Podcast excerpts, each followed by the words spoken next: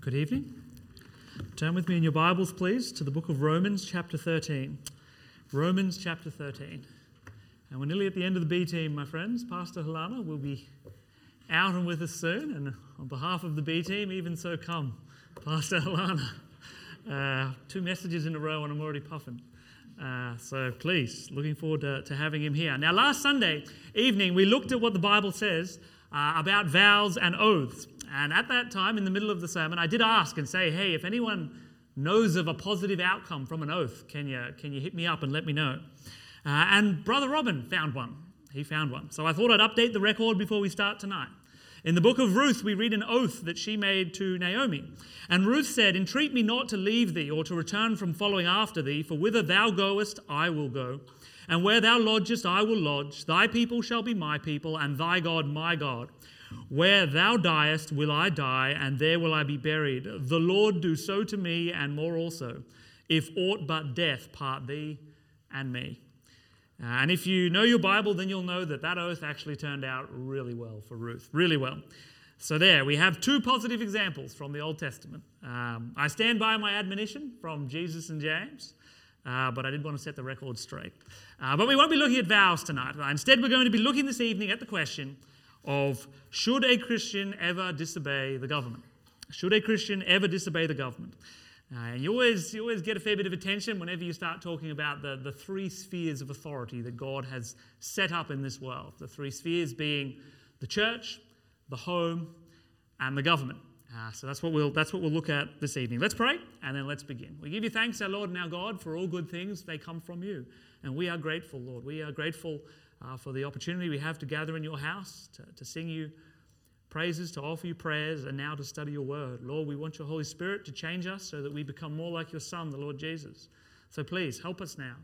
Uh, give us something we can use for your kingdom and your glory, we pray, in Jesus' name. Amen. Amen. Uh, now, before we get to the specifics of whether or not we should obey the authority of the government, uh, we need to talk about the source and the origin of authority. Where does that come from? Uh, and if you're wondering where it comes from, his name is Jehovah, uh, God. God is the source of all authority. Now, when I was at university, I often heard people say things like this. They'd say, ah, uh, governments invented religion to control the people. Uh, and according to my colleagues, authority is the invention of man. Yet, according to the Bible, it is not men who cooked it up, uh, but it was God. And even then, I don't think it's really fair to say that God invented authority because he's always had it. He's existed forever and he's always had it. It's him. Authority is tied to the nature of God and it flows naturally from him. Even the word authority comes from the word author. And who is the author of all things in our universe? Uh, it is God, the one who has written. And he has written. It is a simple fact of the universe that authority exists on earth because our Creator God is a God of authority. And authority exists because God exists. And we can see this quite plainly when God took on flesh and became a man in the form of Jesus Christ and he dwelt amongst us, you would just see him use his authority, uh, even over this world of ours. So we have the record of him one day crossing the sea and sleeping in a boat, and along comes a storm, uh, and Jesus is having a sleep. Uh, and then when they wake him up and say, We're in trouble, which was a good idea to do when you're, when you're in trouble, to flee to the Lord, he just hops up and he exercises his authority over the weather. The Bible says this, and he arose and rebuked the wind and said unto the sea, Peace, be still. And the wind ceased, and there was a great calm. And he said unto them, Why are ye so fearful? How is it that ye have no faith? And they feared exceedingly and said one to another, What manner of man is this, that even the wind and the sea obey him? There was a king in England called King Canute, and his uh, his advisors and all the men around him thought he was a great guy, and they kept telling everybody all the wonderful things he could do. And it was starting to bug him. So he went down to the, to the sea and he stuck his chair at the sea, and then he told the, the tide to go away and not to wet him. And of course, he got wet. And he said to his servants, Look, look, I can't, I got no power here over this. Why are you talking me up like I'm some, some great thing? Now, it's interesting. That story has actually been twisted around on the poor guy. A lot of people pretend he was some crazy old king who thought he was nuts enough to tell the sea to go away. But he was trying to demonstrate a point, which is, boys, I'm great, but I'm not God. I'm not God. Well, Jesus was God. So he just got up and was like, hey, hey, storm, a wind, knock it off. Thank you. And he's done. It just responded to him. They had to respond to the authority of the Creator. And even demons would do the same thing. And they didn't obey everybody that told them to do things. They were chaps that went and had a chat with the demon, and the demon just rolled up its sleeves and gave them a good flogging. But Jesus would just come, and would, the, the, demons would see him and be like, "Oh no, oh no!" And then he'd tell them where to go. Like, "You lot, how many? Of you? A couple of thousand, all right? Get out of here into the pigs." Uh, and off they went. Off they went. Uh, it says, we read this in Mark chapter 1, verse 26. It says, And when the unclean spirits had torn him, this man afflicted with demons, and cried with a loud voice, so they weren't having a good time, they came out of him. And they were all amazed, insomuch as they questioned among themselves, saying, What is this? What new doctrine is this? For with authority commandeth he even the unclean spirits, and they do obey him. They do obey him. Authority is natural to God because authority is his, it belongs to him. And because it's his, then it is also his to delegate. And delegate he does. All authority that exists on earth is borrowed authority. Authority is borrowed from God. You're there in Romans chapter 13. Look down with me, please, in, at verse 1. It says this Let every soul be subject unto the higher powers, for there is no power but of God. The powers that be are ordained of God. The powers that be are ordained of God. There isn't any power that doesn't come from God. God is the one that gives the power of authority. It has to come from Him. And that is true in every sphere. Every sphere. Authority in the church through our leaders doesn't rest just upon them, they is, that is delegated to them from God. Uh, authority in the home is delegated by God to, to the father, it's given to the, the dad in the house. The authority of the government is delegated authority from God. And, and this is, was quite strange to me when I found it, but even in the spirit world, that power that spirit beings have is delegated to them from God. All authority belongs to God, and He delegates it both to men and angels. So when we're talking about disobeying the government, it's not really a topic to take lightly. Uh, it is a serious matter. The powers that be are ordained of God. And because authority is ordained or delegated by God, the scriptures make it plain that those who hate authority hate God Himself. Uh, so, are you anti authority? Do you love to stick it to the man? And does nobody get to tell you what to do? Well, those who hate authority hate God Himself. Read with me down into verse 2. It says, Whosoever therefore resisteth the power, resisteth the ordinance of God, and they that resist shall receive to themselves damnation. It does not end well to those that hate authority because they hate God. Rebelling against authority is actually rebelling against God. And that is why all throughout history we can see that Christians have very rarely been comfortable and happy in rebellions. Very rarely. The natural tendency of Christians is to submit to authorities. Indeed, I would say Christians are the great submitters in that we have all submitted to God's commands. He said, Repent and be baptized. We're the ones that said, Yes, we will do that. We follow the Son of God. And even the Son of God submitted himself to the will of the Father to obtain our salvation. When Jesus said, Blessed are the meek, for they shall inherit the earth, he was speaking about us, about Christians, because Christians are known for our meek submission to the commands and the will of God. But Satan does not suffer under that same condition. Uh, allow me to introduce to you the first rebel that ever existed in history. And his name is Lucifer, or you may know him as Beelzebub, uh, or more popularly as Satan or the devil. And I've mentioned it before, but the famous atheist uh, Saul, uh, Saul Alinsky, he identified this. He wrote a book called Rules for Radicals, Rules for Rebels. And in his foreword, he includes a little shout out to Satan. Uh, and he says, Lest we forget at least an over the shoulder acknowledgement to the very first radical. From all our legends, mythology, and history, the first radical known to man who rebelled against the establishment and did it so effectively that he at least won his, won his own kingdom Lucifer. Lucifer. And what he said of Satan is true. Satan is the first rebel.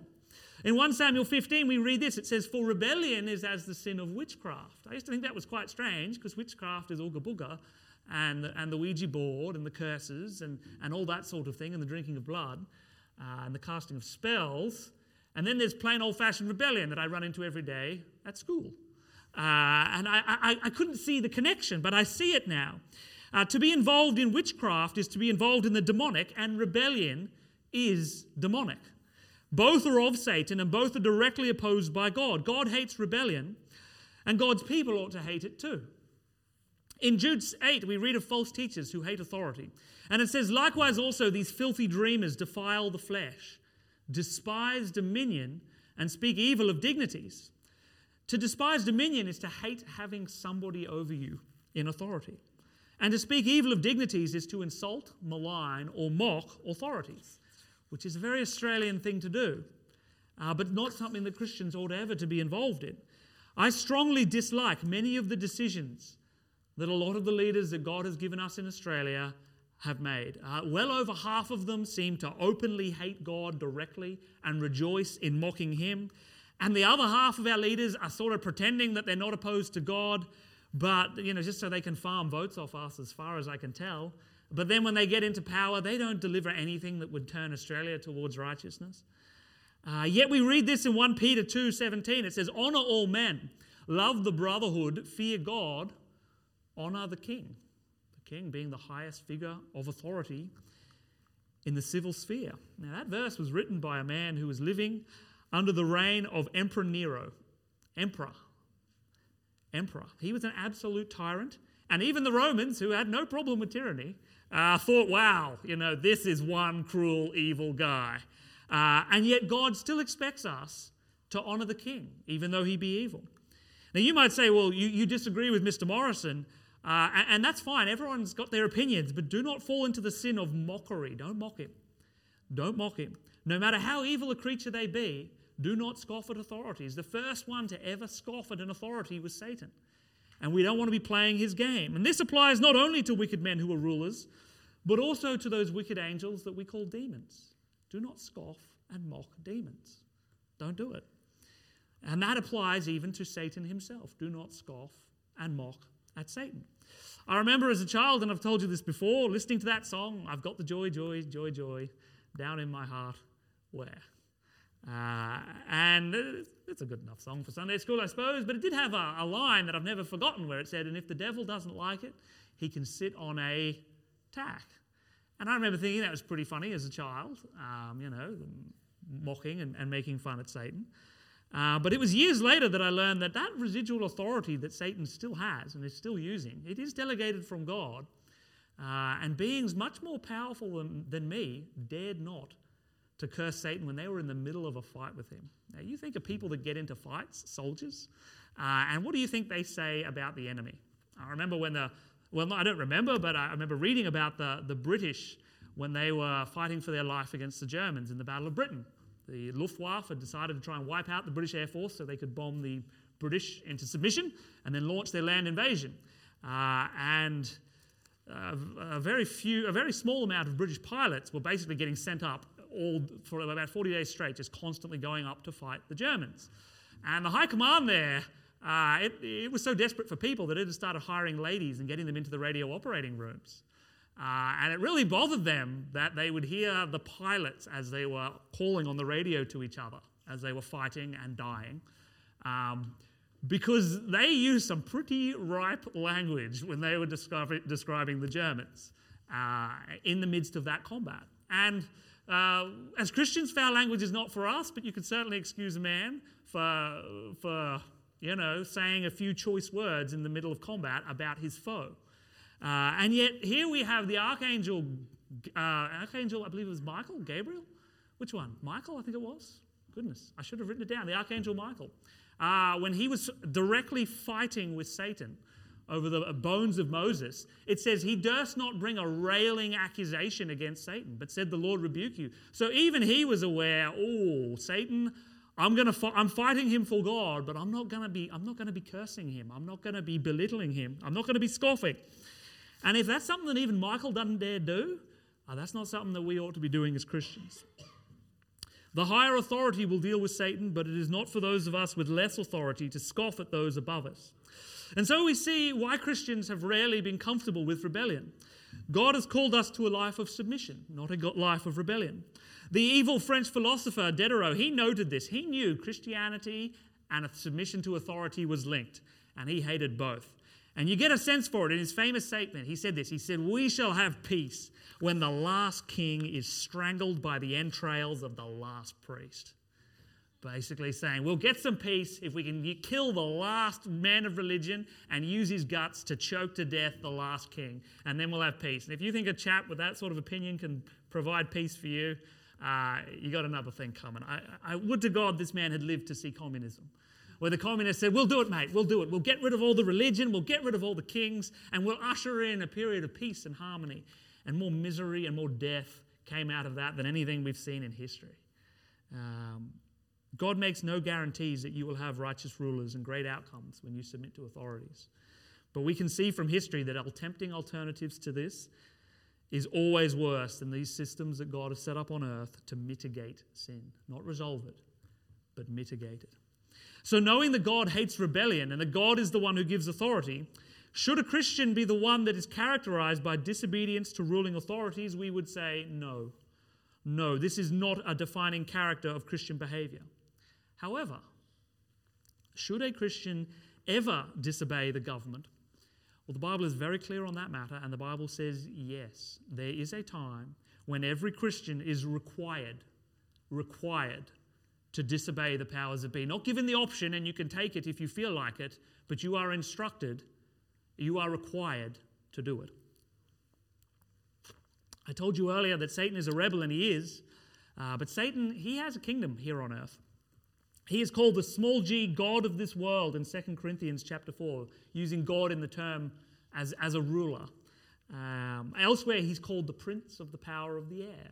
So his kingdom is down here where the air is. That's the atmosphere, the bit between the crust and the space.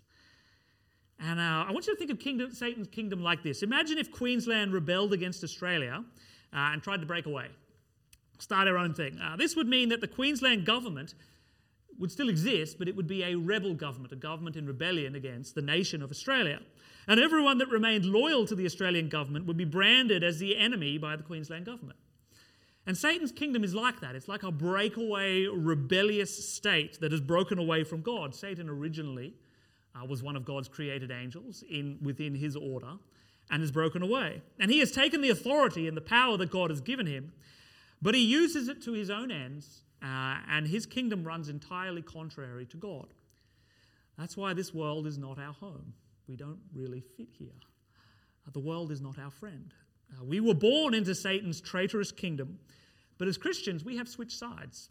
We, have, we haven't rebelled against Satan, uh, we've actually just pledged our allegiance to the true king, to God Himself. Now, God is being very patient with the pack of rebels, uh, the pack of traitors down here on earth.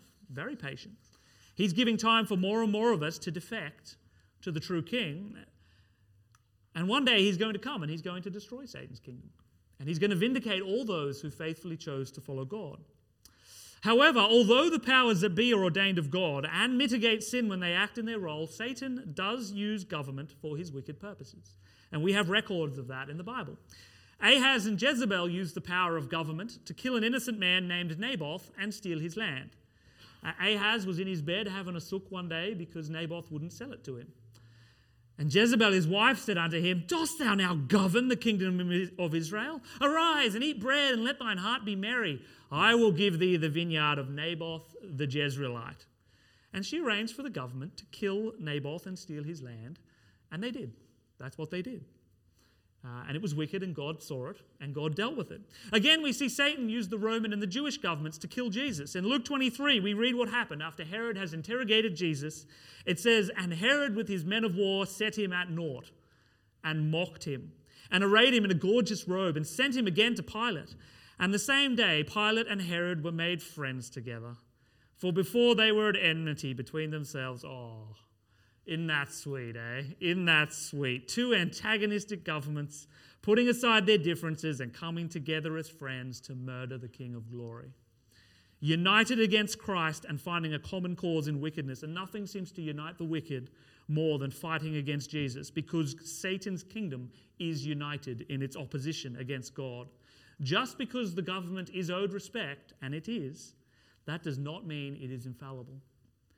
So the question comes then when? When are we to disobey the government? Well, turn with me, please. Come on over to Acts chapter 4. Acts chapter 4. Peter and John have been caught preaching Christ and doing miracles in the temple. And the government of the day did not like that. Acts chapter 4, come on down to verse 15. They've been arrested and they've, they've been interrogated now. And then they tell the, the, the, government says to them, All right, all right, hop out, hop out, boys. We're going to have a chat about what to do here. It says in verse 15, But when they had commanded them to go aside out of the council, they conferred among themselves, saying, What shall we do to these men? For that indeed a notable miracle hath been done by them is manifest to all that dwell in Jerusalem, and we cannot deny it. But that spread no further among the people. Let us straightly threaten them, that they speak henceforth to no man in this name. And they called them and commanded them not to speak at all, nor teach in the name of Jesus. So there's the instructions from the government. But Peter and John answered and said unto them, Whether it be right in the sight of God to hearken unto you more than unto God, judge ye. For we cannot but speak the things which we have seen and heard. So their answer was essentially, Let me think about it, no. And here we have the example of the apostles refusing to do what they were told by civil authorities. God told them to preach, the government said, do not do so, and they obeyed God rather than the government. And less than a chapter later, you catch them, they, they get caught doing it again. I mean, flip, flip on over the page, come on over to Acts chapter 5, uh, and let's go look at verse 17. And it says, Then the high priest rose up, and all they that were with him, uh, which is of the sect of the Sadducees, and were filled with indignation. And they laid their hands on the apostles and put them in the common prison. Why? Because they were back at it, preaching again after they'd just been told not to do it. But then read there, it says, But the angel of the Lord by night opened the prison doors and brought them forth, and said, Go, stand, and speak in the temple to the people all the words of this life. Now you realize it's illegal to leave prison. I mean, there's the guards and the dogs and the barbed wire and the guns. But actually, it's also against the law to leave the prison. And yet, here we have an angel busting a man out. Not only does he bust him out, he says, Right, now what I want you to do, get, get back in there where they told you not to preach and go and do it again. Gives them a direct instruction contrary to what the government said. Preach the gospel. So, to answer our question this evening, when are we to disobey the government? We are to disobey the government when it commands us to not do what God has told us we must do. Put another way, the commands of God trump the commands of government every time for the believer. Uh, you should think of it a bit like the army. Uh, if you are a private in the army, that's as low as you get. Uh, and, and when you're a private, you get given direct commands by your superiors. And if you are given a direct command, then you're obliged to obey it. Uh, my little brother was in the army, and I said, "Was it like what was it like getting told what to do all the time?" And he said, "Oh, most of the time they just say, you know, oh, hey, hey, you know, Private Avanell, can you go grab this?" And he said, and you don't actually have, to, you know, they'll ask you to grab Coke for them when you're out at lunch or whatever, and they'll pay you back. And he said, and you don't actually have to do everything your superior says. But when he's dead serious, he will say, I am giving you a lawful and direct command. And when he says that, what that means is if you don't do that now, then the full might of everything the army has to throw at you is about to come your way. This is a real instruction. So imagine you're a private and you go and you go into the office of the general and he gives you a lawful and direct command to go and do something, you're going to hop to it. Now, if you get out the door and you're met by a sergeant and he says to you, No, no, I'm giving you a lawful and direct command to do something different to what the general said, well, the precedence, the order of precedence goes to the general. He wins every time. You have to do what the highest authority commands you. And it is no different in this life. The highest authority we know is God and we must obey him over any of the lesser magistrates that he has set over us. So, when the lesser authority of the government forbids us from obeying our God and his direct commands, our answer is no. We ought to obey God rather than man. Now, I'm not going to call them up and say, hey, guys, I'm just over here not doing what you said. You know, I'm not looking for a flogging. There are some things you can do that God has asked you to do that the government won't be thrilled about if they hear, and you're better off just getting about doing that without attracting attention to yourself. But there may come a day when you are dragged before them, as these men were, and you're given the direct instruction, and you have no option as a Christian. You must choose to obey God. We ought to obey God rather than man. Now, if it's true that when the government says don't do what God's told you, we, we need to disobey them, it is also true that we must disobey them when they say you must do this thing and that thing is wicked. Do you see the difference there? Sometimes they say, oh, God said do that, but we say no. But other times they say, do this wicked thing. And the answer there is also the same. And we have read tonight in the book of Daniel uh, how the government of the Babylonians instructed Shadrach, Meshach, and Abednego to worship a golden idol or be thrown in a furnace. And they refused, and they got dragged before the king. They even got a second chance. He was quite gracious. Kings in those days wouldn't really give you a, a second chance. If you got caught disobeying them, you, off with your head. But I think he liked these chaps, so he brought them out and said, All right, you know, uh, I'll give you another shot. Hey, we're going to play the music again, and then I'm going to watch, and you're going to get down and you're going to do it. Uh, and we, we read their answer. We are not careful to answer thee in this matter. So they said, Oh, this is an easy one. They weren't even like, oh, oh oh dear. They're like, oh, no, no, no, easy, easy. Um, it be, if it be so, our God whom we serve is able to deliver us from the burning fiery furnace, and he will deliver us out of thine hand, O king. But if not, be it known unto thee, O king, that we will not serve thy gods, nor worship the golden image which thou hast set up. And when he heard that, he was furious, just enraged. Got that fire burning hot, uh, played the music, they didn't go down, and he, he tossed them straight in. Now, if you know that story, you know that actually the Lord did deliver them. Looks like they, even Jesus himself, it looks to be, there was a fourth being there. It said, like unto the Son of God. We believe it to be what we call a theophany. Looks like Jesus himself showed up with them in the middle of the furnace. And um, then everyone noticed, well, they're not really dying. We better get them out of there. And so they, they got them back out. Uh, and it actually ends with the king saying, Wow, you know, glory to God. Your God is very strong, and I, I should not have done this. I have been foolish. Uh, but in that case, and in the apostles' case here, I should point out, God delivered these men when they denied, uh, defied the government. Uh, but it isn't always like that, brethren. That hasn't, that hasn't been the experience of most Christians throughout history. Stephen the martyr was not, was not delivered. He was not. Uh, they threw rocks at him till he died. Uh, James was run through with a lance. So they held him up, and some guy came. When it says run through, I don't know if that means. I don't think it was horseback. I think they just just stabbed him through with a with a spear. Is what that means. Uh, many others were executed. We think that Paul himself was probably beheaded by Nero. We don't have record in the Bible, but that's what the Christians of the time said happened to him. Uh, I think of all the apostles, the only one we know that died of natural causes uh, was John. And even he was exiled by the government onto an island called Patmos, and he just lived out his days there. But the rest of them were killed early, and usually it was by the government of the day. So please understand that when the time comes that God wants you as a Christian to disobey your government, there's really not going to be much in it for you and for your flesh. Uh, there really won't be. You will be risking your earthly life and possessions, and you may lose some or both. In fact, the Lord promises a crown to those who do not love their life to the end, who are willing to die for the Lord Jesus. And Christians have been doing this for centuries. Uh, in fact, it's probably more normal for Christians to go about doing their thing with it being illegal than with it being legal throughout history. Uh, the examples are many. I remember reading a Catholic inquisitor. He was trying to hunt down Waldensian missionaries. And he said, Look, these guys are real sneaky. They got like tiny little Bibles and they hide them on their person. So, you know, you've got to pat them down real thorough to find the Bible. Uh, why was it so small? It was against the law to be telling people what the Bible said. But they would do it anyway, they, you know, they didn't care. Um, in England, I remember reading about a nonconformist church there that they said had no less than seven exits, sneaky ways to get out. The whole thing was right in the middle of a thicket. They planted trees right up against the church, so it was very hard to even find the door. And then uh, if the Anglicans busted in, everyone would just bolt out different holes. And there was, there was tunnels, there was false walls, there was trapdoors. Uh, why? Because it was against the law for them to be worshipping God in that way. John Bunyan spent well over a decade in prison. Why? He was preaching without a license. Uh, they hadn't given him a license to do it, and they caught him preaching and said, if you do that again, you go on in the slammer.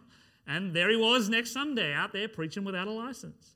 He chose to obey God rather than the government, and those that do, it costs their flesh greatly.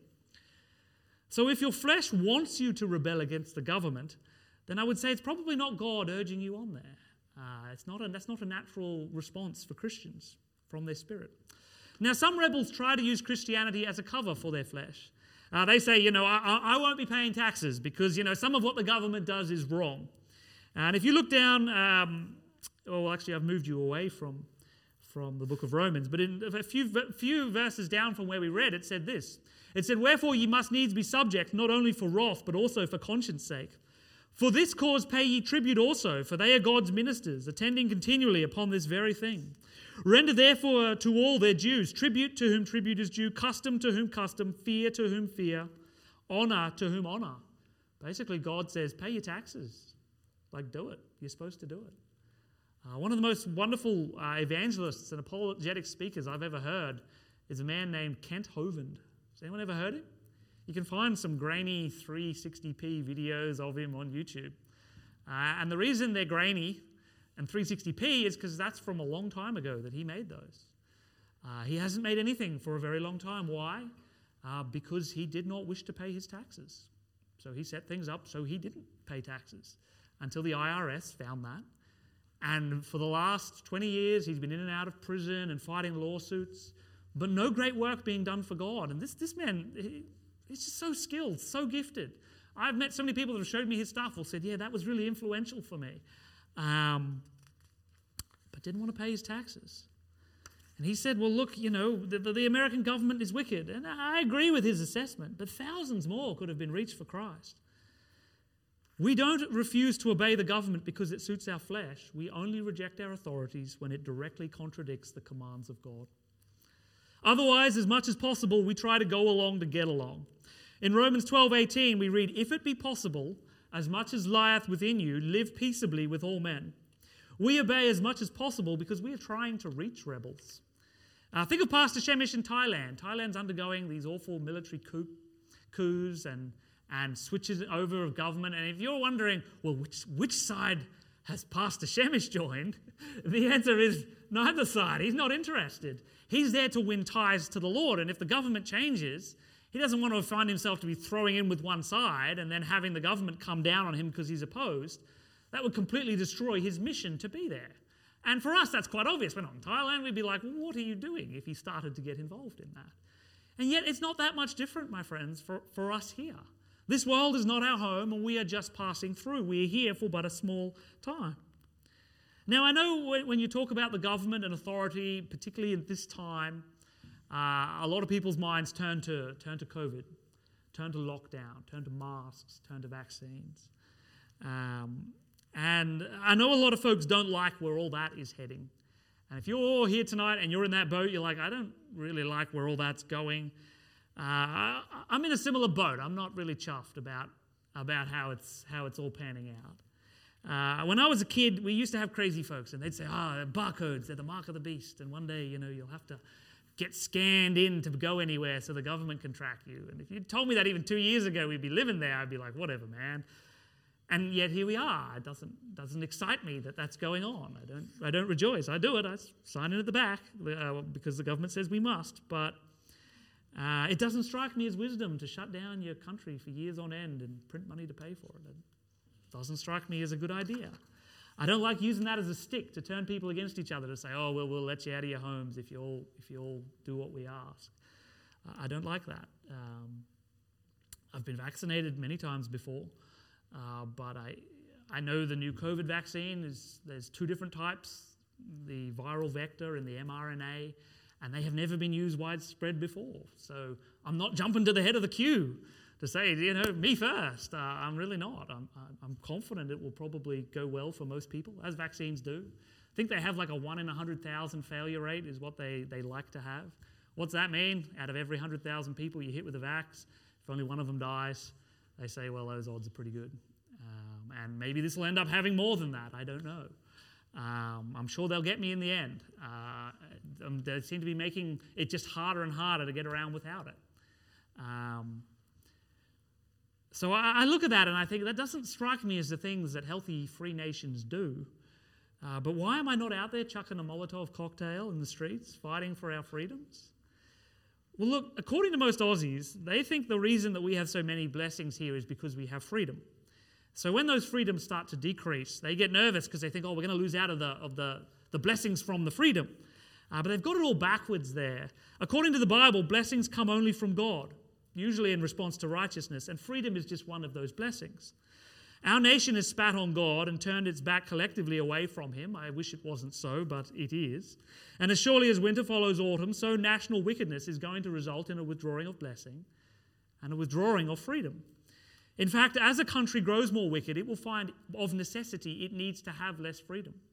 One of the framers of the American Constitution, or one of their early politicians, said this. He said, Our Constitution was only made for a moral and religious people. It is wholly inadequate to the government of any other. So even the people that set up our kind of government didn't think it was going to work everywhere in the world, uh, as the Americans are discovering right now in Afghanistan. They believed, oh, democracy and freedom provides good things. We'll invade, we'll attack, we'll give them the democracy, and then everything's going to get great. And they discovered that's not the way it works. That's not the way it works. So I do see troubling signs here for us, I do. But am I willing to sacrifice my testimony and my ability to provide for my family so I can slow down the decline of Australia by roughly 30 seconds?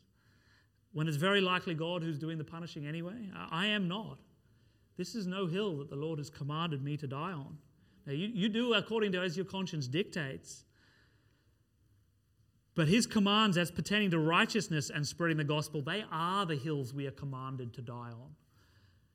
And I am sent to witness to rebels in Australia, and I can't do that if I'm fighting the government on all manner of political matters, no matter what my personal opinion may be. So I'm going to t- make decisions that maximize my ability to serve God up until the point at which I am instructed to do wickedly or to refrain from righteousness, so that I can witness to unsaved Australians. Our eyes must be on the prize, brethren. And we're not here to fight a political battle. Why do we obey the government as much as lieth within us?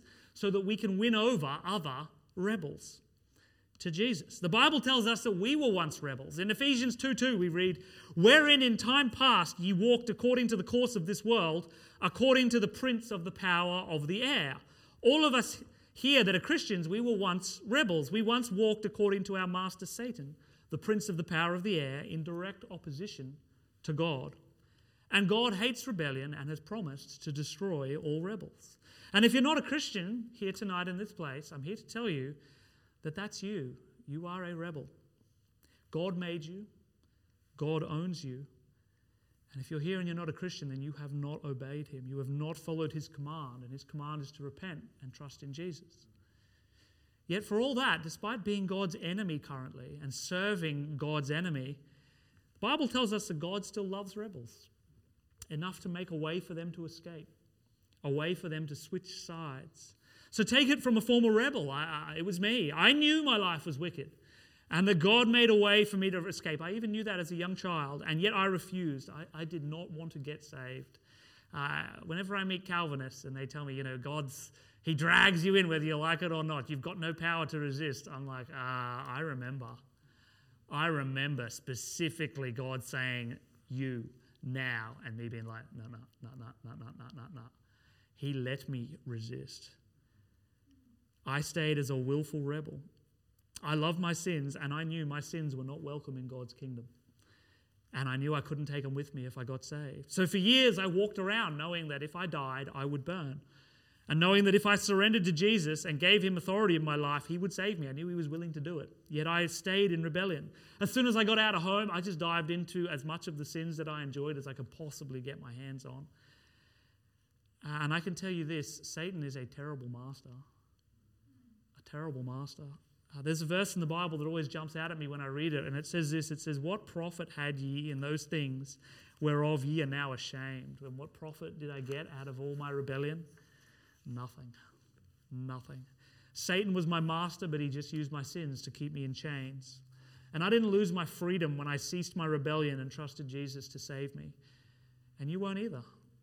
Jesus offers true freedom freedom from sin, freedom from guilt. The only thing you will lose when you change sides is your chains. So, from one former rebel to anyone who's here tonight still in that rebellion, please, sir, please, ma'am, you can switch sides and you can do it tonight. God has issued a command. And if you submit to that command, if you obey it, you can switch sides tonight. The command is this in the book of Acts it says this repent and be baptized, every one of you, in the name of Jesus Christ for the remission of sins. Jesus can take away all your sins if you will submit to him. It says, And ye shall receive the gift of the Holy Ghost. God will take you into his kingdom and into his family, and you need never fear again. You need not fear the government because you'll serve an authority far greater than they. You'll need not fear death because your eternity will be locked in from that very point. But it has to start with an act of obedience and faith from you. God has all power and all authority, but He will not use it on humans to force your decision there. You need to accept His salvation. He has given you the choice to reject or accept. Heed the command, I beg you. Repent and be baptized, every one of you, in the name of Jesus Christ for the remission of sins. Let's pray. We give you thanks, our Lord and our God, uh, that you are in charge, you are in command, and you have all authority. Lord God, you've asked us to pray for our rulers and all those that are in authority, so we lift them up before you tonight. Lord God, we pray for our Premier, we pray for our representatives in the upper and lower house, we pray for our Prime Minister, Lord. It says uh, in your word that the heart of the King is in the hands of the Lord and he turns it whithersoever he will. So, Lord, we pray that you would cause them to make good decisions. Lord, you know our, uh, our desire is not to fight them and not to rebel against them. Uh, Lord, so we pray that you would help them uh, to, to choose well, that we need not do this. Yet, Lord, should the time come that we, we must choose between following them and following you, Lord, give us the courage uh, to, to seek after you, Lord God, to submit to your authority only. We thank you for the day, Lord, when you will return. You will rule this place. Uh, you will rule it with a rod of iron, uh, and, and righteousness will be done everywhere, Lord. We, we look forward to that day. But, but help us, Lord God. Help us as we fight our flesh, which rejects your authority, Lord. Please help us bring it into subjection that we might bring you glory, we pray. In Jesus' name, amen.